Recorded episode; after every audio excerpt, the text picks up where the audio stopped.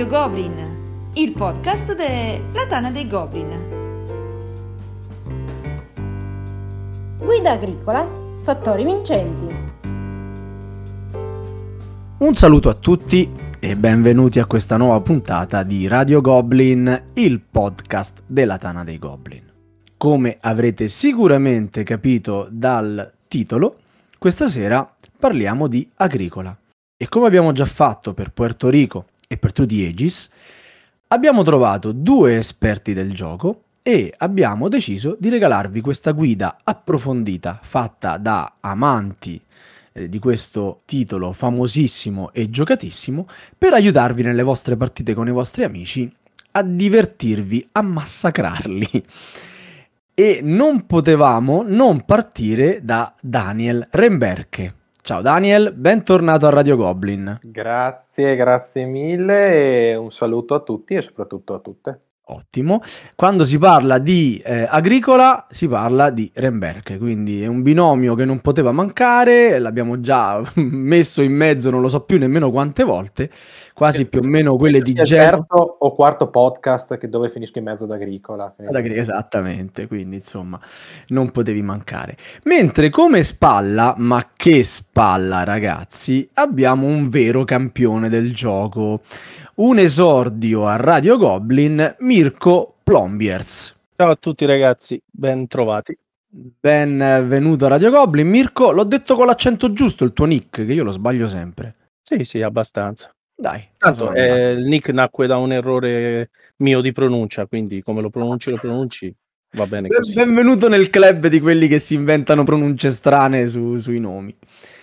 Allora ragazzi, io direi di entrare subito nel vivo lascio la parola a Daniel che ci fa un'ampia panoramica sul gioco, su Agricola. Allora, grazie Sava. Eh, dunque, che dire di Agricola? A parte che se non conoscete Agricola vuol dire che avete sbagliato podcast, stavate cercando, non lo so, forse un podcast di Barbero, siete finiti in quello della Tana, non sapete cosa sono i giochi a tavolo, perché se seguite i podcast della Tana, i giochi a tavolo, dovete sapere cos'è Agricola, averne una copia nella vostra eh, ludoteca, possibilmente di un'edizione particolare che dopo però Mirko vi dirà meglio. E cos'è? Eh, però vediamo lo stesso dire cos'è Agricola. Agricola è semplicemente il piazzamento lavoratori per eccellenza, è il miglior gioco prodotto mai dalla storia.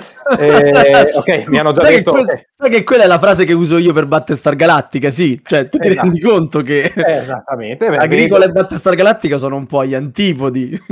Ma non è vero, non è vero, un po' l'ambientazione, però sei tu un silone o un contadino della Baviera del Settecento, è che tu non stai attento, eh, ci sono delle similitudini, riesco a trovartele anche lì. Però per andare a cose un po' più eh, per le persone serie che ci seguono, eh, ricordo che Agricola per l'appunto è il gioco di piazzamento lavoratori, ambientato, se non ricordo male, non ricordo mai se è nel 6 o il 700, ho sempre questo dubbio, Comunque, eh, voi dovete sviluppare la vostra bella fattoria partendo sostanzialmente dal nulla, da due cuori e mezza capanna che, che, avete a disposizione. Nel gioco avete questi due meeple, questi due contadinelli che pian pianino, mossa dopo mossa, arando i giusti campi, raccogliendo le giuste sementi, seminando questi campi raccogliendo tanta, tanta, tanta legna e dandosi anche ogni tanto delle giuste gioie e eh, dei divertimenti che, come si può intuire, nella vita agricola... Eh, Partiamo proprio da questo. Quanti, è un piazzamento lavoratori. Quanti lavoratori hai all'inizio? Eh, all'inizio soltanto due.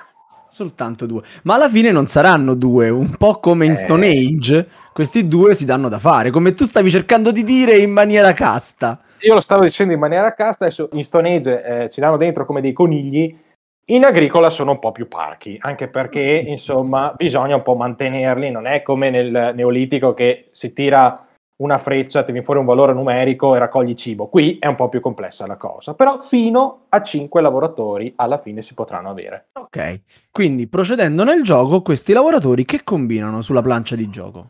Innanzitutto è bene sottolineare una cosa, noi non avremo a disposizione tutti tutte le azioni subito, immediatamente. Noi avremo solo un pool di azioni e ogni turno gireremo una carta che ci darà un'azione nuova. Ovviamente non sono disposte totalmente a caso, so, c'è una disposizione da setup e quindi avremo, lo sappiamo con una certa probabilità che nuova azione avremo.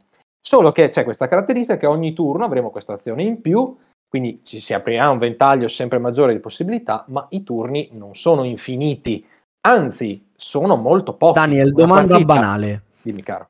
La, la- la vogliono sentire, la faccio per il pubblico. Quindi agricola con le carte, fisso, anche la prima partita. Scusate, l'ho dato per scontato? Certamente, assolutamente sì. Quindi voi avete le vostre sette carte occupazione e sette carte piccoli miglioramenti in mano, più le carte grandi miglioramenti. Scusa Sava, io l'ho dato per scontato perché eh, l'altra versione, che comunque, attenzione, funziona bene, eh, da- hanno fatto poi anche, credo, Agricola Family, che da- da- direttamente da quello, eh, gira, gira, però Agricola è il suo boost fantastico, fenomenale, è con le carte, perché quello poi dà un tocco in più.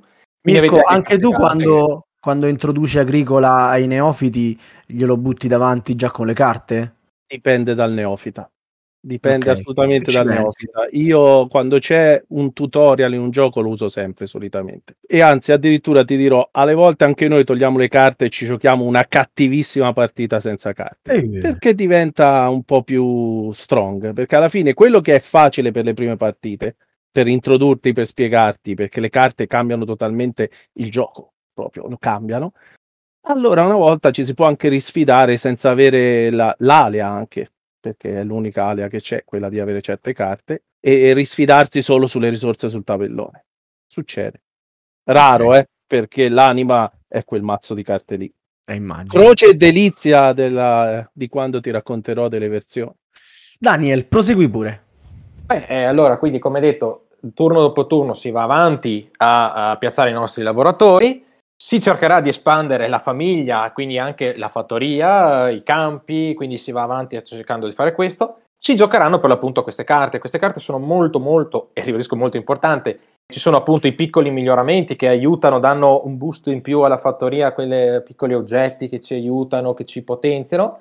Dall'altra parte abbiamo eh, le occupazioni, quindi degli aiutanti che vengono a, a darci una mano. Però attenzione che, una cosa importante, in agricola tutto costa, perché la vita contadina, quella vera, è dura, e quindi tutto costa, dobbiamo capire se abbiamo le risorse per giocare tutte queste carte, per fare tutte queste cose e soprattutto, quando arriva il momento del raccolto, dobbiamo dar da mangiare ai nostri lavoratori, perché eh, Rosenberg è una persona responsabile e vuole che i lavoratori siano pagati, in questo caso in cibo. E se non lo facciamo, non è come i giochi moderni che va bene, perdi un punticino. Qui la situazione è tragica perché sono meno tre punti per ogni cibo che tu, insomma, le carte mendicare sono tremende, il cibo che non dai sono queste e in un gioco molto stretto possono essere devastanti. Quindi la tensione di sfamare i lavoratori di agricola credo sia nota a chiunque ci abbia giocato e a volte anche una barriera perché molti si sentono una pressione addosso perché se si inizia a, a fare qualche errore si pagano. Si pagano anche perché la partita dura poco, come dicevo, sono 14 turni. Quindi, agricola è un gioco molto punitivo. Tremendamente, a mio avviso è incredibilmente punitivo. Ce ne sono anche di peggiori. A livello chiaro. degli splotter, quindi stiamo parlando di quel livello lì. Secondo me sì, è estremamente punitivo. Ti dà tante opzioni, ti dà tante scelte, ma le scel- sbagliare le scelte, fare uno, due, cominci a fare qualche errore, a fare delle mosse, non fai 270 punti alla fine e perderne 3, 6, cominciare così diventa molto grave ai fini della partita e inficia molto nel punteggio. Ok, come si fanno i punti ad agricola? Allora, i punti ad agricola si fanno con un eh, sostanzialmente c'è una più roba hai, più punti fai. Quindi alla fine della partita ti daranno punti i personaggi, quindi più Meeple avrai alla fine, più punti sono. Poi farai punti in base alla tua casetta, perché se tu parti te la tieni piccola in legno è un discorso, ma se la porti in una bella casa d'argilla e ancora di più in pietra, quindi anche se arriva il lupo cattivo ti sta su, farai anche qui un bel po' di punti. Poi ti faranno punti giustamente un gioco basato sull'agricoltura in base ai campi che hai arato e con, sopra c'è il seminato, seminato il buon grano e delle carote che generalmente sono sostanzialmente le verdure che sono gli ortaggi del gioco. E cosa poi interessante, si possono anche ovviamente perdere punti alla fine, non solo con le carte mendicante, ma anche con gli spazi vuoti che hai lasciato. Perché, ed è anche questo giusto, se ti viene lasciato magari in eredità uno spazio di terra dedicato all'agricoltura, bello fertile, e tu non lo usi, eh beh, ti meriti questo, ti meriti di perdere punti. Anche perché nel gioco, oltre a poter arare i campi che è faticoso, tu puoi anche prendere un po' di legno, tirare due assi e fare dei bei recinti. E portare su anche dei bei animaletti. Ci sono le pecorelle, i cinghiali, che anche questo molti dicono "Oh, non è ambientato i cinghiali, in realtà i cinghiali sono gli allevamenti di cinghiali e all'epoca c'erano, quindi questo per chi magari potesse dire no, non è ambientato, e poi alla fine le mucche che sono quelle che rendono di più anche come produzione, ma è anche un po' difficile avere. In più, oltre a questo, ci sono poi le carte. Le carte stesse forniscono punti sia come valore proprio, eh, le carte piccole miglioramento o grande miglioramento, che come eh, eventuali opzioni che possono dare, tipo possiedi tot cose. Quindi questo è eh, il modo per far punti in agricola, diciamo. E si contano tutti sostanzialmente alla fine. Quindi eh, nel mezzo non c'è. Ok, non c'è quindi alla fine trattato. si fa una conta di quanto hai fatto coi campi, con gli animali, con i miglioramenti, correggimi se sbaglio, eh, che io sono un, un neofita di quello che questa sera vi ascolta con grande attenzione e passione, e si tira le somme, chi ha fatto più punti vince. Esattamente. Un German. È un bel gioco. migliore. È bello.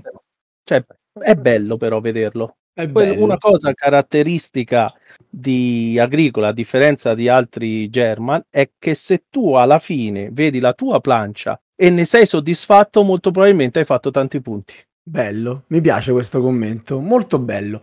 Mirko, invece, parlaci un attimo di quante edizioni esistono di Agricola, perché mettiamo conto che, come diceva Daniel all'inizio della puntata, qualcuno per assurdo non conosca Agricola e oggi voglia andarlo a recuperare, si trova davanti a una moltitudine di edizioni, alcune ovviamente introvabili, eh, tra cui scegliere. Insomma, raccontiamo un po' quante copie di questo gioco sono state fatte nel tempo. Allora, grezzamente le edizioni sono due. L'iniziale, che poi ha avuto molte ristampe, durante queste ristampe ha avuto molte correzioni, tipo legate alle carte, con degli errori grammaticali o degli errori semplicemente sintattici o, o revisioni. E poi eh, effettivamente nel 2016 è stata fatta la nuova edizione, rivista proprio dall'autore, cambiato un po' le carte, il motore che vi dicevamo, la, la base rimane la stessa, rimangono le 14 azioni, gli spazi azioni più o meno sono quelli, sono cambiate queste fantomatiche carte.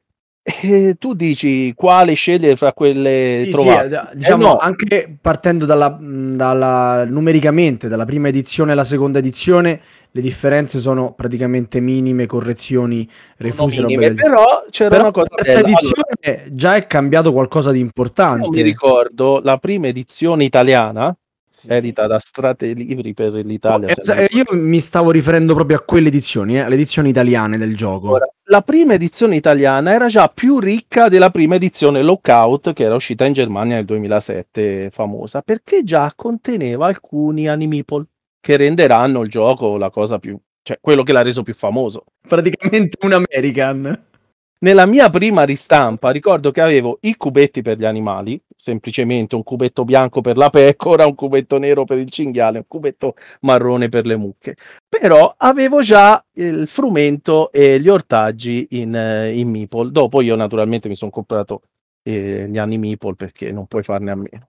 E c'erano anche in regalo o in promo o dopo comprati a parte gli adesivi da mettere sui lavoratori, perché i lavoratori sono semplicemente dei dischetti.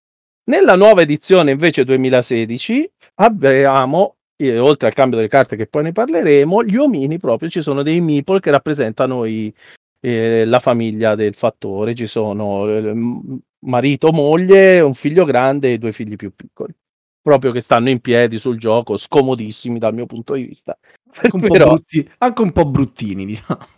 dipende, quelli sono gusti. eh, Io li ho comprati a parte, ma le dell'edizione Cioè, esatto. quelli che erano, c'era il maschile, i due fattori e poi tre figli uguali. Ah, non, non questi diversi allora. Quelli... No, sono ancora diversi questi qua della dir la verità, ora c'è una chicca che in Italia non l'ho ancora vista in italiano, però in, in Germania e, in e- e per il mercato anglofono si trova le, mh, proprio le miniature Le co- mini. colorate degli- Ah. dei personaggi e ogni miniatura ha un mazzetto di carte che va a riempire, giusto per farti pagare quei 100-200 E euro. lì è gioco, proprio la no? vittoria degli American. Giustamente. Allora, ti giustamente. dicevo, dal punto di vista dei giocatori più sgamati il, il top si è raggiunto con la terza ristampa. La terza ristampa in italiano. Che sostanzialmente, se non ricordo male, adesso potrei dire una cavolata, non mi ricordo se è l'ultima di Giochi Uniti o la prima effettivamente di Uplay. È l'ultima di, di Giochi Uniti, c'è il marchio State Libri sopra. Ok, c'era ancora. La sto Beh, osservando ora, capito? Ma se non ricordo male, poi l'hanno stampata, ma pochissime copie, tipo perché sai, si avvicina una fiera. Eh. Poi dopo, nel 2016, siamo passati all'altra. Con profonda delusione dei giocatori più strong, perché, come diceva il nostro amico, il gioco nasce per l'ansia da fame. Cioè, tu vai avanti per questo gioco e, e- e ti senti proprio l'oppressione di dover dar da mangiare a questi lavoratori. Anche quando nascono nuovi operatori, già mangiano e quindi ti devi organizzare un motore di gioco. Queste carte ti danno un motore di gioco. Nel 2016 Rosenberg stesso ha rivisto il, i suoi mazzi di carte. Considera che nelle versioni precedenti le carte erano circa 300. Mi sembra 160 piccoli miglioramenti e 140 eh, occupazioni. Le ha ridotte nel gioco nuovo a 96, 48 piccoli miglioramenti e 48 occupazioni. Secondo noi l'ha alleggerito troppo, ha creato delle combo nel gioco che ti aiutano troppo a, a far da mangiare. Ha strizzato l'occhio a giocatori moderni, a giocatori più family, più come si può dire, eh, Ha reso il gioco meno punitivo. meno punitivo, più moderno. Dai, lo abbiamo già visto in altre edizioni, ci sono anche altri giochi che sono stati riediti in versioni un pochino meno cattive. Perché per avvicinare più persone, alla fine loro lo fanno di lavoro di vendere sti giochi Eh, certo. e quindi devono raggiungere il produ- il- un, un pubblico più vasto. La cosa che ci ha lasciato un pochino così è che questo gioco è stato uno dei primi che nella scatola riportava da 1 a 5 giocatori, che te lo potevi giocare anche in solitario. In solitario, vero? Nella nuova edizione hanno tolto il quinto giocatore, si può giocare solo in quattro. Molto probabilmente c'era l'intenzione poi di venderti il quinto a parte. Alla fine la plancia è quella. E come ti dicevo, stanno uscendo via via eh, nuovi kit dei lavoratori dei vari colori con un mazzetto, quindi molto probabilmente si va a, ripro- a riallargare il, il parco carte. Perché poi Mm. negli anni, nelle versioni precedenti, erano usciti anche altri mazzi. Perché tu puoi scegliere di mettere mazzi un po' meno interattivi, un pochino più interattivi, eh, che sono usciti via nel tempo, alcuni promo e alcuni in vendita a tutti gli, eff- eh, a tutti gli effetti. Non cambiano le regole del gioco, cambiano l'approccio uscendo nuove possibilità. Pensa Sava, ci sono più mazzetti di carte di Agricola a parte, soprattutto per la terza edizione, per quella nuova, adesso non so come sia, che espansioni di Battlestar Galactica. Vabbè, Quindi- tanto le, le mie stanno ancora nella plastichina. Però rimanendo su questo discorso, Vabbè, lui potrebbe dire perché è perfetto e non servono a giocare. no, le ho comprate per collezionismo, allungano il gioco e lo snaturano un minimo. In alcune, in realtà prese a piccole dosi, sono anche divertenti. Ma eh, questo non è la puntata su la- Battlestar Galactica che pure ci sarà. È la puntata su Agricola e io volevo domandarvi a, entra- a Mirko nello specifico perché ne stava parlando lui, ma ovviamente anche Daniel ha voce in capitolo. Eh, per Agricola esistono tanti mazzi, pure quello degli alieni se non ricordo male. Esatto. I mazzi, come ti dicevo, li puoi mescolare tutti, però in realtà per avere un po' di feeling, eh, forse conviene quando usi un tipo di mazzo usare quello. Sono usciti anche i mazzi, per esempio, del mondiale del 2011 che l'hanno disegnati appositamente per fare il mondiale di Agricola e poi è uscito eh, eh, come espansione per un mazzo. C'è il mazzo belga, il mazzo francese che è verbosissimo, c'è il mazzo olandese. Se no ci sono quei mazzi che trovavi tranquillamente, ma anche dentro la scatola stessa ci sono tre livelli di mazzo, però alla fine i giocatori li mischiano tutti e tre e li giocano. Ok, benissimo. Quindi noi questa sera, fra tutte queste edizioni, di quale parleremo eh, più accuratamente? Oppure facciamo un mischione? Io continuerei a fare un mischione, un parallelo fra la terza edizione, che è quella più apprezzata dai giocatori storici, e la nuova, che è quella che effettivamente nel momento in cui i nostri amici ci ascolteranno, forse è arrivata in ristampa, perché per chiudere il cerchio della domanda che mi hai fatto prima, in realtà se adesso lo vai a comprare non lo trovi. Non lo Ok, trovi Chi lo ristampa agricola? Lo- Asmodee chi- Italia. Asmodee, perfetto. Va a Che ruba, gente, l'altro- va a ruba, è poco a fare. E lo stampano e finisce. Eh, stampano un tot perché giustamente non ha un pubblico immenso, però quel tot poi lo vendono. Con i classici, coi classici è così. Anche Puerto Rico non- ho perso il conto delle ristampe. Guarda, molto probabilmente in tanti l'hanno anche comprato e poi non ci giocano perché lo trovano un po' ostico, eh, quello precedente. Magari questo è più semplice intavolarlo. Ehm, È volevo ancora chiedervi... hanno tutti a casa e poi non ci gioca nessuno. Mi ricorda un po' Brass prima della nuova edizione. Ah, Un gioco da avere ma che non ci gioca nessuno. Quanto costa l'ultima edizione di Agricola? Allora, io non mi sono informato avendo già quello vecchio me lo tengo stretto, ma credo che più o meno si vada sui 70 come le ultime uscite della Lookout. Daniel, tu conosci il prezzo? 70, Aspettate. 70. Assolutamente no, ma siamo lì perché ormai il prezzo è quello. Adesso c'entra niente, ma all'Ertao costa più o meno 68 euro circa. Esatto, cioè, la, la casa editrice è quella quella. sarà sui 70 euro. Poi se compri le bustine, adesso in teoria mi ricordo Agricola è stato uno dei giochi che ho pagato di più, ma non tanto per il gioco in sé, perché un- ho imbustato tutto, poi ho comprato Anime Meeple, tutto e eh, l'ho pimpato più di un American eh, normale che si compra le, le, le- le miniature del- ho aperto un sito velocemente di un rivenditore online, dice 74,90. Ecco. Ok. Siamo a livello dei, dei giochi moderni, diciamo, di Lo ultima dell'amico sotto casa 60-70 anche perché qui c'è tutto ci sono gli armi meeple ci sono due piccole espansioncine eh, Materiali non mancano, L'edizione è assolutamente eh, ricca. sono comunque giochi da 4 kg in su Perfetto. Allora, rimaniamo ancora un attimo su Mirko perché eh, Mirko è in Tana eh, un noto amante dei giochi in torneo e di Agricola si svolgono regolarmente tornei, corretto? Come funzionano? Esatto. allora il gioco è palese cioè pari pari quello che giochi a casa Ok. non- senza nessuno l'unica cosa è che viene adottata la draft iniziale delle carte a cose normali tu parti, inizi la tua partita con sette occupazioni e sette piccoli miglioramenti. Nel eh, gioco da torneo eh, tieni un miglioramento e un'occupazione e passi le altre sei finché si va avanti così finché non torni a averne 7 e 7. Per il resto il gioco è quello, non, non cambia. L'unica cosa che ha una particolarità, come già anche Carcassonne, i giocatori di Agricola spesso giocano solo a Agricola. Sono un po' di nicchia, quelli specie i più facinorosi da torneo. È un- uno di quei giochi che estremamente... Cioè, nella torneistica, per esempio, chi gioca a Carcassonne fa solo Carcassonne. La stessa cosa ho notato a Agricola, ci sono questi gruppi Grande dedizione, due volte la settimana e poi fanno tornei, poi magari all'improvviso smettono, cioè non ci giocano proprio più perché si sono saturati il gusto. Per il resto, come ti dicevo, c'è il eh, torneo nazionale che ti qualifica ogni due anni, mi sembra, poi sai, fra Covid e poi anche mancanza di ristampe, eh, si è tirato un po' a lungo, che c'è effettivamente un mondiale che viene organizzato dalla Lookout eh, in Europa solitamente, un paese europeo, e vai e ti fai la tua bella finale. L'ultima volta, se non sbaglio, è stato in Svizzera. L'hai fatta tu? No, L'hai no, Non- no, non io sono, eh, eh, mio malgrado, uno che sta lì a fare l'arbitro più che a giocarseli i tornei. Ah. Ti serve, come tu sei qui a fare, a reggere le, le redini del podcast. A reggere il moccolo. Esatto. tu fai lo stalker, ho capito, perfetto. Ah, Mentre per Puerto Rico effettivamente me lo un gioco un po' di malati. Eh. Ultima cosa che sarebbe da ricordare sui tornei che alcune carte ritenute troppo forti nel tempo sono state bannate.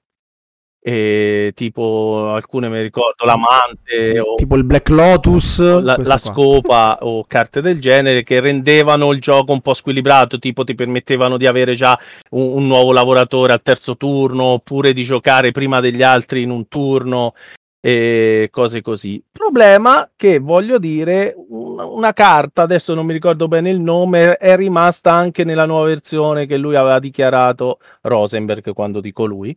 Il, eh, di aver sistemato, di, avendo- di averlo reso più equilibrato. C'è una carta che ti permette di avere già un terzo lavoratore al secondo turno, che quindi lo trovo un po' sgravato, come si dice in ambito torneistico. Tra l'altro è bello che hanno bannato l'amante e scopa, cioè eh, sembra più un banner, un una combo. eh, è una cosa, però vabbè. Visto era che parliamo di carte, una una la voglio citare. È un, pic- eh, un piccolo miglioramento e si chiama la capra. Tu a cose normali puoi tenerti un animale in casa. Se tu hai giocato la carta della capra, tu non lo puoi tenere un animale in casa in più. Ma potrai tenere questa capra che ti farà costare sempre uno in meno lo sfamare il- la tua popolazione a, a fine turno. È una delle carte ritenute più forti del torneo. Praticamente tu hai questa carta capra in casa e ci fai il formaggio, raccogli il latte, ci sfami la famiglia. Ecco, giustamente. Potresti dirci vagamente quante partite ad Agricola pensi di aver giocato in carriera? Penso di aver giocato togliendo quelle con l'app No, non- online o non, cose non così. proprio- nulla, non togliere Io- nulla. No, io considero solo quelle face to face. A me piace giocare con le persone davanti. Eh, ci credo. Ma io credo un- sui 200 perché t'ho detto, 200. non- non mi è- ti dicevo fuori onda che non mi è facile giocare a intavolarlo spesso perché gli amici vogliono sempre provare le novità e, e queste cose qui. Ci sono affezionato. Boiler per questo, giusto? Boiler è proprio un adoratore del gioco. Guarda, se c'è Boiler, Agricola non c'è. Salutiamo Boiler che poi è il nostro grafico e, e di cui punto saluto anche assolutamente fare. Valentina, la mia compagna, che non mi ci gioca perché dice che sono troppo forte. Ren, vuoi salutare Pupina? Così abbiamo fatto tutto. Che beh, Popina la saluterò alla fine col, come col al nostro, motto, col nostro motto. eh, quindi. Eh, Va benissimo. Allora, torniamo a parlare del gioco e iniziamo dall'inizio, Daniel. È corretto in agricola parlare di aperture? Cioè ci sono delle aperture differenziate che poi portano a strategie che vanno seguite in maniera eh, particolare? Allora, eh beh, adesso eh, mi collego subito a Pupina perché il di agricola è chi ha legna regna. Allora, un'apertura, adesso Mirko sicuramente ti dirà, me- ti dirà meglio di me perché eh, io No, non mettere le mani avanti, Agricola, dai.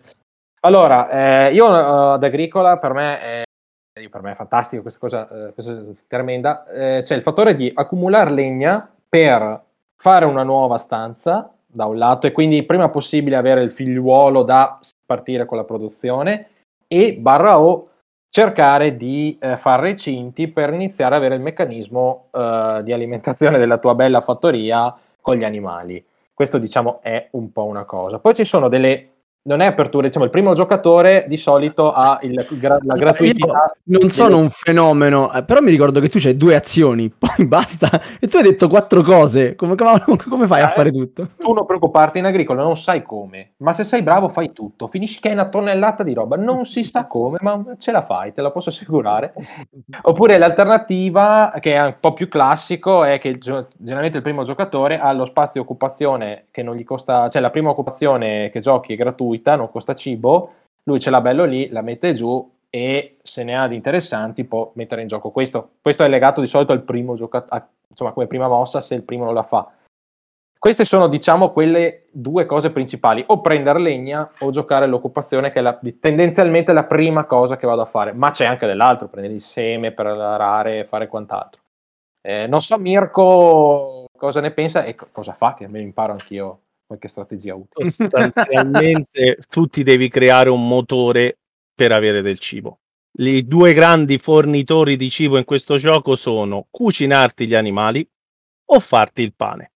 Quindi ti devi indirizzare fin da subito o quasi verso il- una delle due scelte. Poi puoi fare anche tutte e due perché non è, non è vietato cucinare il pane con la cucina o gli animali in forno se è l'occupazione giusta. Poi, come ti diceva Ren, il- la prima carta che ti giochi di solito è quella che ti indirizza, o viceversa. Scegli già la carta che ti indirizza la partita. Ci sono carte che ti aiutano a, a cucinare meglio, ci sono carte invece che ti aiutano ad avere più legna, quindi anche questa storia del legno non è strettamente necessaria, perché magari ti viene da altre parti. E lì bisogna vedere se parlo con qualcuno che sa già del gioco, o se parliamo fra io e lui che lo conosciamo già. Se devo spiegare tutto mi diventa un po' difficile. E Parla come se i nostri ascoltatori un po' il gioco lo, insomma, lo sapessero. Comunque, Sì. quello, quello che dicevamo prima della tua fattoria bella sta nel fatto che nel conteggio dei punteggi, anche, cioè, più roba hai, meno punti ti dà. L'importante è che tu abbia qualcosa di tutto. Che è un po' diverso da molti giochi, perché in altri giochi tu ti devi concentrare e certe cose le tralasci totalmente. Invece qui, fra avere un ortaggio e non averlo, ballano due punti, fra avere un animale e non averlo, ballano due punti. Quindi, e invece magari... Eh, faccio l'esempio delle pecore. A fine partita hai una pecora, è un punto, non l'hai, è meno un punto. Hai tre pecore, è sempre un punto. Per avere un punto in più devi avere la quarta pecora. Questo cosa vuol dire? Che due pecore in più te le puoi anche cucinare. Chiaro, ok. Quindi tu dall'apertura ci stai dicendo che una volta che abbiamo scelto la carta, poi procediamo su quella strada là, tenendo sempre eh, d'occhio il cibo che servirà alla fine del turno per sfamare i nostri lavoratori. Quando Quindi... è che serve questo cibo? Parliamone. Eh, eh ok. Abbiamo detto che sono 14 turni.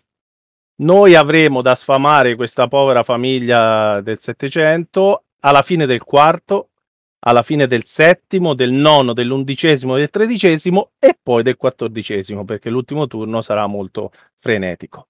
Questo cosa vuol dire? Che tu hai ben otto azioni per cominciare a sfamare il primo giro. Puoi cominciare a costruirti il tuo motore, non bastano mai. Quello che si diceva prima di accumulare legno, accumulare risorse, sta nel fatto che alle volte l'azione aspettare un attimo prima di farla può essere vantaggioso perché ti permette di accumulare prima più risorse e ottimizzare meglio quell'azione. Per esempio, se vai a fare gli steccati, che ricordo che ne avevo al massimo 15 per, eh, in tutta la partita, conviene farli tutti e 15 in un colpo solo che farli, che ne so, una volta 3, una volta 4 perché hai sprecato due azioni. Però prima dovresti aver accumulato i 15 legni e via così. Infatti, più che apertura del primo giocatore, molto probabilmente si parla di apertura del quarto giocatore, che di solito si gioca in quattro un gioco del genere, perché lui, poverino, prima azione che farà, molto probabilmente sarà mettersi primo al turno seguente. Perché questo gioco, vigliaccamente, non cambia il primo giocatore se tu non fai l'azione per metterti primo giocatore. Quindi, se tu stai lì inerme, potresti anche giocare per tutta la partita ultimo. E questo non conviene mai. Ok, perfetto. Quindi mi viene spontaneo da chiedervi a entrambi a cosa bisogna sempre dare un occhio durante una partita d'agricola? A cosa dobbiamo guardare con molta attenzione? Cominciamo da Daniel. Ora, eh, innanzitutto, vabbè, della tua plancia devi vedere quanto cibo hai e quanto riuscirai a produrne. Cioè, hai il tuo bel edificio per, eh, mi, dispiace, mi dispiace per i vegani, macellare quella pecora, scottennare quell'animale. Cioè, riesci ad alimentare, questa è una cosa. Poi devi vedere nel tabellone, tu stai pianificando una strategia, hai in mente una strategia.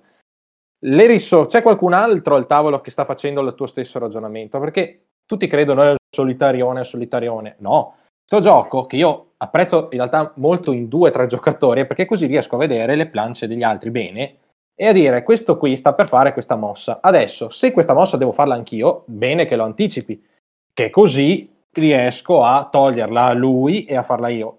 Qui è una cosa che tra l'altro discutevamo anche prima, bisogna stare un po' attenti a non guardare, guardare sì gli altri ma non esagerare, perché dire questa mossa è totalmente inutile, la faccio ma danneggio lui, sei in pirla, nel senso che danneggi lui e danneggi anche vince te stesso. il terzo. Esatto, vince il terzo e quindi in questo caso si va male. Però eh, devi controllare ovviamente la tua produzione, ma molto anche quello che stanno facendo gli altri. Se tu vedi che uno ha 15-16 pezzi di legno là belli pronti, ed è lì che non ha fatto uno steccato, probabilmente andrà a fare l'azione degli steccati e quindi dici, ma devo farlo anch'io. Magari il turno prima riesco a essere primo giocatore, tac, gliel'anticipo. Queste cose all'agricola si sentono tantissimo, ma in, verso la fine sono, volano proprio, cioè eh, volano gli insulti al tavolo perché veramente puoi, non dico rovinare strategie perché comunque tu hai la tua strategia, però puoi mettere molto i bastoni fra le ruote agli altri giocatori al tavolo. Ok, in realtà posso confermare la mia scarsa esperienza su Agricola, sto sotto le 10 partite ancora, eh, e che eh, quando me l'hanno presentato ero partito con, um, con questa idea del multisolitario che si leggeva un po' ovunque, ma la, già dalla prima partita questa sensazione non mi è stata trasmessa dal gioco. Anzi, è un gioco, come sta raccontando Daniel, veramente infame, in cui attraverso una feroce interazione indiretta si rimane a guardare gli altri che fanno le azioni che avreste voluto fare voi, ma che non vi siete accorti per tempo che vi servivano. Quindi a chi dice che Agricola è un multisolitario, io da inesperto del gioco, vi dico anche no. Daniel e Mirko mi pare che siano di questa stessa parrocchia. Io voglio sfatare un'altra cosa che mi viene detto spesso, anche Pupina una volta, se non sbaglio, me l'ha detto. Eh, ma c'è uno scopo del gioco che è far crescere la famiglia. Cioè, quindi li- la, la strategia è indirizzata. No, attenzione, far crescere la famiglia non è l'obiettivo, è il mezzo per fare punti, cioè è il mezzo per portare avanti la partita, perché andando avanti e aumentano gli spazi azione, se tu continui ad avere solo due lavoratori e farai poco. Soprattutto in un gioco, come dicevamo prima, che sono 1-2 punti, 1-2 punti, avere un lavoratore in più sono ben 3 punti a fine partita. Quindi anche riuscire a far crescere la famiglia di per sé porta punti, è esponenziale non è che arrivi a 10.000 perché con 50 punti sei molto contento alla fine di una partita di agricola. Un'altra cosa che tornando al discorso che devi guardare gli altri, soprattutto nei primi 4-5 turni, è la possibilità di far crescere la tua famiglia. Perché? Perché non è che tu trovi la tua bella azione che dice cresci la famiglia, ah che bello, eh, abbiamo fatto l'amore, siamo diventati in tre. No, perché prima ti devi allargare la casa i tedeschi sono molto precisi in queste cose, non si mette su famiglia se non hai la stanza per il bimbo. È quella non mi sposo se non trovo lavoro e quello, Esatto. quelle, quelle scuse così, diciamo, in Germania funzionano alla grande. E lì devi proprio, cioè a un certo punto sprecherai anche magari un'azione per metterti primo giocatore perché rischi di rimanere ultimo a crescere con questa famiglia. Ultimo in un tavolo da tre vuol dire crescere tre turni dopo, vuol dire che gli altri giocatori hanno fatto minimo due, tre azioni più di te nel proseguo della partita. Ok, Poi un'altra cosa che devi guardare sono i materiali, perché la tua prima casetta nasce di legno, quindi tutti, come diceva Ren, andranno a prendere legno, quindi sarà più difficile allargarla in legno. Allora ci rimane sempre la possibilità di buttarti sull'argilla, che è la materia seguente. Se tutti vanno al legno e tu non riesci a avere legno, a quel punto tu dici, ok, rimoderno la mia casetta e poi le stanze nuove le costruirò di argilla e via così. La pietra diventa un po' più difficile perché la pietra comincia ad arrivare dal settimo turno in poi è più difficile, cioè è una cosa che fai andando avanti verso la fine della partita di crearti la tua bella villa sulla collina. Un'altra bella azione che arriva in fondo fra la dodicesima e la tredicesima azione è la famosa crescita della famiglia senza il posto in casa. E questo è bello, il trovatello che ti adotti. Però c'è, eh, però eh, si torna lì alla precisione teutonica. Se poi tu nello stesso turno o nei turni seguenti allarghi casa, questo bambino occuperà quella stanza. Quindi tu devi sempre avere un posto per tenere la famiglia. Questo mi fa venire in mente una cosa che non c'entra niente, però quando uscì il gioco, una delle caratteristiche era la grafica, era molto carino, è pieno di easter egg. Per esempio, nelle stanze ci sono apparecchiati sui tavoli in cui do- eh, vivono queste famiglie i vecchi giochi di Rosenberg, tipo Eh, c'è Semenza anche o Agricola Agricola stesso. C'è Agricola stesso, esatto. Una cosa che non so se nella versione nuova è rimasto perché la grafica è stata un po' rivista per i gusti moderni, che non sono i miei, punto. Vabbè, vabbè. Allora, più volte mi avete parlato di eh, strategie che avete in testa, mh, strategie da seguire a seconda della prima carta giocata e così via discorrendo. Vogliamo entrare un pochino più nel dettaglio per quello che riguarda strategie e carte? Daniel, dici qualcosa.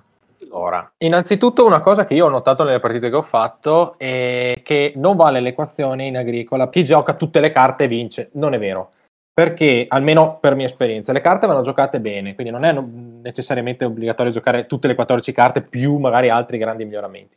Perché anche e soprattutto se non si fa il draft all'inizio, non è che tutto serva e soprattutto che tutto si combini eh, in una stessa strategia, anzi qui ce ne sono 100.000.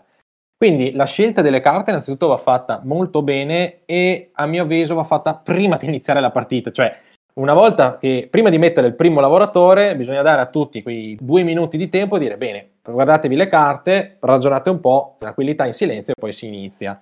Anche perché le carte costano, quindi agricola tutto costa, quindi ci sono carte magari anche forti come alcuni piccoli miglioramenti, per non parlare di alcuni dei grandi che però costano un botto, cioè nel senso devi avere un bel po' di risorse prima di potertele permettere o alcune hanno anche proprio dei requisiti, cioè devi avere tot animali, tot risorse per specifiche diventano un po' complicate. Con lo stesso vale anche per le occupazioni. Le occupazioni, anche qui, costa poi un cibo avere un'occupazione. Se non ti serve, perché questo è un agricolo importante, se una carta non ti serve, non la giocare. Ti potrà dare magari anche un punto, per carità, i miglioramenti danno anche quello, però magari al posto di fare quell'azione ne facevi una molto più interessante e, ne, e ti frega poi tutto.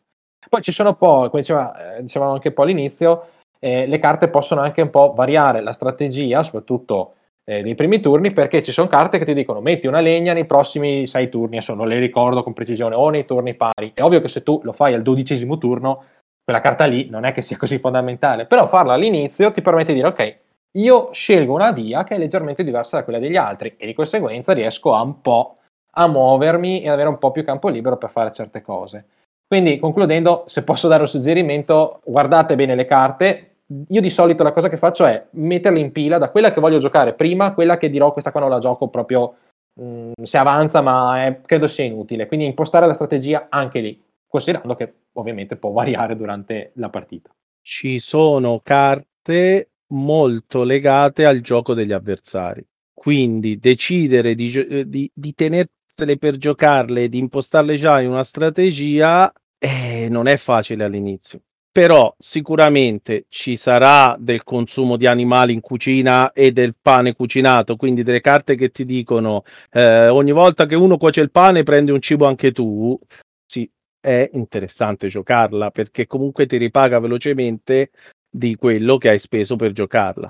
E poi le carte che vanno in combo con se stesse, anche semplicemente eh, una carta che quando fai un'azione ti permette sostanzialmente di farne due è sempre ben accetta. Per esempio, mi sembra che ci sia una carta che dice ogni volta che prendi un grano ari anche un campo, tu vuol dire che non vai più a fare l'azione ara un campo. Prima Sava chiedeva come fai a fare 3-4 azioni quando hai due omini, ecco, questa è una di quelle praticamente hai preso il grano e hai anche arato un campo. Il, una delle cose che alle volte si chiede nei giochi, no? quando sei lì titubante, cosa faccio se, se, non so cosa fare? Allora, in giochi tipo Puerto Rico noi si dice sempre, nel dubbio prendi una moneta. Qui c'è una doppia vi- visualizzazione, cioè nel dubbio prendi un grano, i grandi giocatori dicono che prendi un grano perché eh, il grano comunque anche così se non è cucinato vale un cibo. A me piace più dire nel dubbio ara un campo, perché comunque mi tolgo un meno uno dalla plancia. Alla fine con un campo di sicuro ci ha fatto un punto. Sono della stessa filosofia. Adesso potrei farmi una maglietta con scritto nel dubbio ara un campo. Io ce l'ho. ah, ecco, la sapevo, lo sapevo. Grande, Fantastici. È una filosofia di vita in realtà, nel dubbio. Sì, però vedi, però vedi in agricola è doppia, perché il, quelli bravi, quelli che, con cui ci perdo, dicono che il grano è più eh, malleabile, ti dà più opzioni del campo. Però intanto a me mi piace aver tappato quel buco sulla plancia. Esatto. Okay. E tornando alle due grandi strategie, eh, animali o coltivazione, riassumendo, gli animali o gli ortaggi tu li puoi cuocere quando vuoi se hai un grande miglioramento che si chiama o focolare o cucina. Sono praticamente la stessa cosa, però la cucina ti dà qualche cibo in più se lo fai. Mentre il cuocere il pane è un'azione che deve andare a fare sulla plancia, quindi pensa, prima devi avere un forno o qualcosa che ti permetta di cuocere il pane. Poi vai, fai l'azione cuocere il pane. Un pregio però dei forni è che quando nel momento stesso in cui tu lo compri ti permette già di fare un'azione cuocere il pane. Le carte che tut- nel gioco ti permettono di fare l'azione, vuol dire che non la fai solo per quello lì, ma la puoi fare proprio l'azione come fosse completa. Quindi puoi cuocere tutto il pane che ti pare in tutti i focolai, i forni e quello che hai. È una strategia. A me piace molto cuocere il pane più che gli animali. Gli animali preferisco accumularli per farci punti a fine partita. Però, eh, se proprio succede, eh, sacrificheremo qualche animale. Anche perché un'altra cosa da tener conto è che se a fine turno nella fase il, il, raccolto è la fase finale del quarto turno per capirsi. Allora, la prima cosa che si fa sarà raccogliere il cibo dai campi, poi andare a sfamare la popolazione e infine, se abbiamo almeno una coppia di animali e il posto in cui tenere il nuovo ci nascono dei cuccioli. Quindi comunque gli animali crescono se tu gli dai lo spazio senza dover andare ulteriormente a ri- raccoglierne sulla plancia. Un'altra cosa, sempre parlando di strategie, che io dico sempre ai neofiti perché magari non ci fanno caso inizialmente, eh, come diceva prima Daniel, eh, non occorre giocare tutte le carte, soprattutto se ci sono cioè, persone al tavolo che giocano molte carte, vuol dire che lasceranno più spesso spazi liberi di altre azioni sul tabellone e capiterà più spesso, cosa rarissima, magari di trovare sei legni o quattro argille liberi o due canne per fare i tetti delle capanne. Questo perché chi gioca più carte lascia spazi liberi. Il, l'autoequilibrio di questo gioco è fantastico da quel punto di vista lì. Ok, ragazzi, adesso ci avete dato un sacco di consigli, eh, ci avete parlato di strategie. Faccio la domanda da un milione di dollari. Qual è la chiave per vincere? Cioè, dove si vede un giocatore smart di agricola? Qual è che, l'abilità che ha nel capire il momento? È proprio capire il momento. Capire il momento di quando andare a fare le stanze in più per crescere, capire il momento di quando prendere un'azione invece che un'altra, semplicemente per disturbare più un giocatore oppure per prepararsi all'azione seguente. La maggior parte delle azioni che fai in questo gioco è prepararti a quella dopo. E per vincere, come te, di- te l'ho detto prima, eh, più ce l'hai bella la, la fattoria, meglio è. Questo cosa, bella cosa vuol dire? Eh, avere tutti gli spazi occupati, avere un po' di tutti gli animali, a differenza di altri German che magari ti concentri solo su una produzione. Poi c'è chi fa quello che noi chiamiamo nei tornei il tendone del circo. A un certo punto c'ha la plancia completamente svuotata, con solo stanze di pietra, 4, 5, 6 stanze di pietra, 5 omini, e pianta la tenda del circo che chiamiamo noi. Praticamente con un unico steccato chiude tutte le, le caselle che eh, gli rimanevano libere. È bruttissimo da vedersi, però molto probabilmente fa tanti punti perché ha 5 omini, le camere di pietra e ha giocato tante carte. Perché, come dicevamo all'inizio, sulle carte, specialmente in grandi miglioramenti, ci sono tanti punti. Ci sono carte che danno 1, 2 o 3 punti e poi altre che ti danno punti a fine partita in base a quanti animali hai, a quante eh, e poi ci sono anche delle carte sfida, chiamiamole così. Per esempio, uno dice chi alla fine ha più steccati, chi alla fine ha più, però chiunque l'abbia giocata mm, la mette in gioco. Quindi prenderà il punto in più solo chi ha raggiunto quell'obiettivo. Ok, Daniel, vuoi aggiungere qualcosa tu a- alla chiave della vittoria? Guarda, aggiungo non tanto un consiglio su strategia, altro perché Mirko è stato fantastico e ha spiegato bene. Io vado più sul motivazionale. Vince chi non ha paura, chi osa. Perché in agricola tu parti che non hai niente, come dicevamo all'inizio, e hai. Io ho visto persone che hanno, avevano timore a fare delle azioni perché queste qua devo dargli da mangiare. E sai cosa facevano? Andavano a fare l'azione di pescare, quindi a prendersi il cibo e, e a dire così sono tranquilla, eccetera. In agricola tu devi osare puoi fare anche dei calcoli, ti metti lì, però a un certo punto, soprattutto all'inizio, di dire no, io devo provare a fare qualcosa che è diverso di prendermi il solito cibo da lì. Pian pianino il gioco comincia a dire, bene, ora che hai fatto il passo in più, dati da fare, lavora, caro il mio zappatore, e quindi in, da quel momento il gioco ti stimola, inizia a mettere a mano e se va bene riesci a fare anche delle belle partite con, facendo anche un buon numero di punti. Perché finire una partita d'agricola e fare 20 punti, 21, adesso dipende dal numero di giocatori. Talmente se ti va male, eh. comunque non ti va tanto peggio di come ti sarebbe andata se stavi lì a fare il conservatore. Eh, esatto, tra l'altro. Perché e questo gioco premia l'intraprendente. Colgo l'occasione per dirti un passaggio. Ora, a me mi sembra di essere qui a parlare male della nuova versione, però non è colpa dell'editore, è colpa dell'autore che l'ha voluta far così. C'è un'azione che si chiama il bracciante nel gioco, che ti dà due cibi. Semplicemente tu vai lì e sfami un... prendi due cibi. Nella versione nuova ci sono un sacco di carte che dice se vai sul bracciante prendi due cibi e tre argille, prendi due cibi e un grano, due cibi e un campo. Un'azione che era quasi inutile nel gioco storico e ora è diventata la panacea di ogni intrattenimento e banchetti in queste fattorie che sono diventate invece ville per catering. E direi che abbiamo mh, eviscerato proprio agricola eh, in lungo e in largo, abbiamo dato ai nostri ascoltatori un'idea abbastanza completa di cosa ci sia dentro quella scatola. Quindi il domandone finale, quello che in realtà tutti stanno aspettando. Daniel, è meglio agricola o caverna? Agricola, che domanda, cioè, eh, eh... Scusa, scusa, lo dovevo chiedere a Mirko. Mirko, è meglio agricola o caverna? Dipende, però è agricola. Mi si è fermato il cuore per un attimo. Ah, e, e, perché? Quello che, quello che, a un certo punto eh, lo chiedevano anche a Rosenberg. Gliel'hanno chiesto. Sono eh, andati immagino. lì dopo mesi e mesi di sbattimenti. Su ha detto: Ma tu è, è, vero che non chiedi se all'oste se il vino è buono, però se è meglio, cioè, se preferisci il bianco e il rosso, gli si chiede.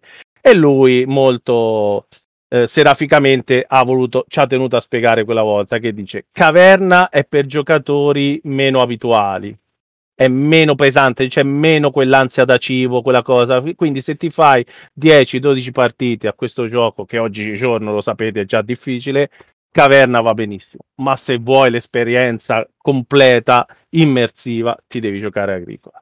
Condivido al 100% quanto detto da Mirko, Caverna, oh che è un bel gioco, eh, sia chiaro, non è che stiamo parlando di un brutto gioco, però è una sera Rosenberg ha invitato Feld a casa, hanno fatto due parole, ha mangiato qualcosina e ha detto ascoltami, qui ci sono pochi punti, poca roba, un po' troppo ansia, ascolta dai, gli ha dato una mano e quindi ha fatto questo gioco dove sì, macini molti più punti, macini molti più bestie, non hai, come, è molto più facile avere il cibo non hai le carte, hai già tutti i tuoi bei edifici messi lì e quindi all'inizio magari le prime partite dici oddio guarda gli edifici, dopo un po', poche, veramente poche partite le impari, quindi più o meno riesci a tenere, se non sei miope perché è un gran problema, se sei miope non sei vicino agli edifici perché non li vedi, però il gioco c'è, tra l'altro arriva a 7 giocatori, quindi un German che arriva a 7 e scala senza problemi, eh, su, sulla scalabilità devo stare attento perché sono già eh. espresso altre volte su Rosenberg. Sei il mago della scalabilità. Esatto, sì. esatto. Questo non scala bene come quell'altro famoso, però scala molto molto bene, quindi trovarsi a giocare in 7 a un German di comunque un discreto peso non è roba da poco. Eh. Ma a questo punto siamo nel 2021, una domanda fa- va fatta ma che ne pensi di Allertau invece, il nuovo gioco uscito quest'anno? Ah, sempre di Rosenberg. Sempre del nostro Uv. Oh, io ti dirò, oh, io la sto adorando. Allora, Allertau, eh, io sto adorando Allertau e ho avuto anch'io, di, mi, mi, sono anch'io chiesto il perché, nel senso che Allertau è... Schizofrenico. Ros- sì, esattamente, Prende, oppure prendete Rosenberg, premete il bottone 4 per e più o meno questo è, è Allertau. È un, un mix di tutto quello di, è il gioco che più per certi versi assomiglia ad Agricola, però mentre Agricola è composto, serio, raffinato, Allertau è per l'appunto un schizofrenico, non sta fermo un attimo, trasandato. Posso dire un'eresia, ha preso un gioco di carte alla Magic e l'ha buttato dentro un German. Oh. Ora e... dico Magic perché io li conosco poco, però proprio un gioco che te dici allora se fai questo io faccio questo, questo e questo. Pesanti. Allora, in Lertau tu giochi più carte che in Dominion, credo, fra poco. Cioè, è una roba, adesso esagerando, tu giochi, là sì, devi giocare carte, se non lo fai, lascia stare. Si eh. giocano da sole poi, cioè c'è un prerequisito e va giù, e la tiri giù. Anche se non è il tuo turno, eh, io metto questa e tu metti quella. Eh, è più un gioco che ti dice quando non devi giocarla. Tipo, ci sono sette turni, al sesto no, ma negli altri sei devi giocare quella carta lì. Fantastico, non, mi avete, mi avete molto incuriosito, eh? non posso negarlo. Con questa cosa. Però allo stesso tempo metto in guardia un attimo i giocatori magari troppo pensosi oppure che ci rimangono un po' male, perché non è che il gioco è cattivo, però quando ti trovi al tavolo che tu fai una cosa e gli altri ne fanno nove, ti girano un po' le balle. Devi entrare nel mood di quel gioco lì, tirar giù carte. E pescarne altre perché molte non servono a niente o sono impossibili da giocare allora devi andare a prendere altre e via così. E c'è tanta tanta più fortuna va detto qui eh, cioè, proprio, ti, proprio, ti, ti, arrabbi ti, cioè, ti incavoli eh... Pensa, più partite faccio e meno riesco a far punti però l'importante è divertirsi no? Assolutamente, sto gioco io ammetto, io mi sto veramente divertendo. Tra l'altro, eh, come in agricola, non è che anche qua devi occuparti un po' di tutto, perché vabbè, adesso non posso spiegarlo, serve un altro posto, però si manda avanti una propria casa che è un villaggio e per farlo devi avere tutte le risorse, quindi, le quindi tutte le materie, si bilancia, eccetera. Però è bello perché arrivi in certi momenti che dici, ok, c'è la fase 3 dove ho le rendite delle carte, hai queste 62 carte messe giù, quindi io tengo con questo, che poi semino qua, che poi raccolgo lì, e tu ti fai tutte queste cose tranquillamente, beatamente, anche da solo, perché ognuno per le carte che e poi te ne freghi, dice, vabbè ormai te fai quello lì poi mi dici quando è finito eh. esatto cioè si arriva a robe però diverte per chiudere cos'è Allertau è agricola sotto LSD mi ha detto Daniel fuori ed è vero, lo confermo. Va bene, fra qualche anno faremo una puntata monografica anche su Allertau, allora sempre con voi due. Intanto però eh, siete stati fantastici, io vi ringrazio tantissimo, sono sicuro seguiranno anche i complimenti dei nostri ascoltatori, ma è arrivato il momento di passare la parola al nostro regista Volmei. Anche io ringrazio Mirko e Daniel e ricordo a tutti i nostri ascoltatori che possono seguirci su Facebook, discutere degli argomenti più vari sulla nostra chat Telegram e ascoltare tutte le puntate di Radio Goblin sul sito della Tana dei Goblin o con Spotify, iTunes e Google Podcast. Ciao a tutti, buonanotte. Buonanotte a tutti. Ciao ciao. ciao. ciao. Pisa. Speriamo di rivederci ai tavoli. Avete ascoltato Radio Goblin il podcast della Tana dei Goblin.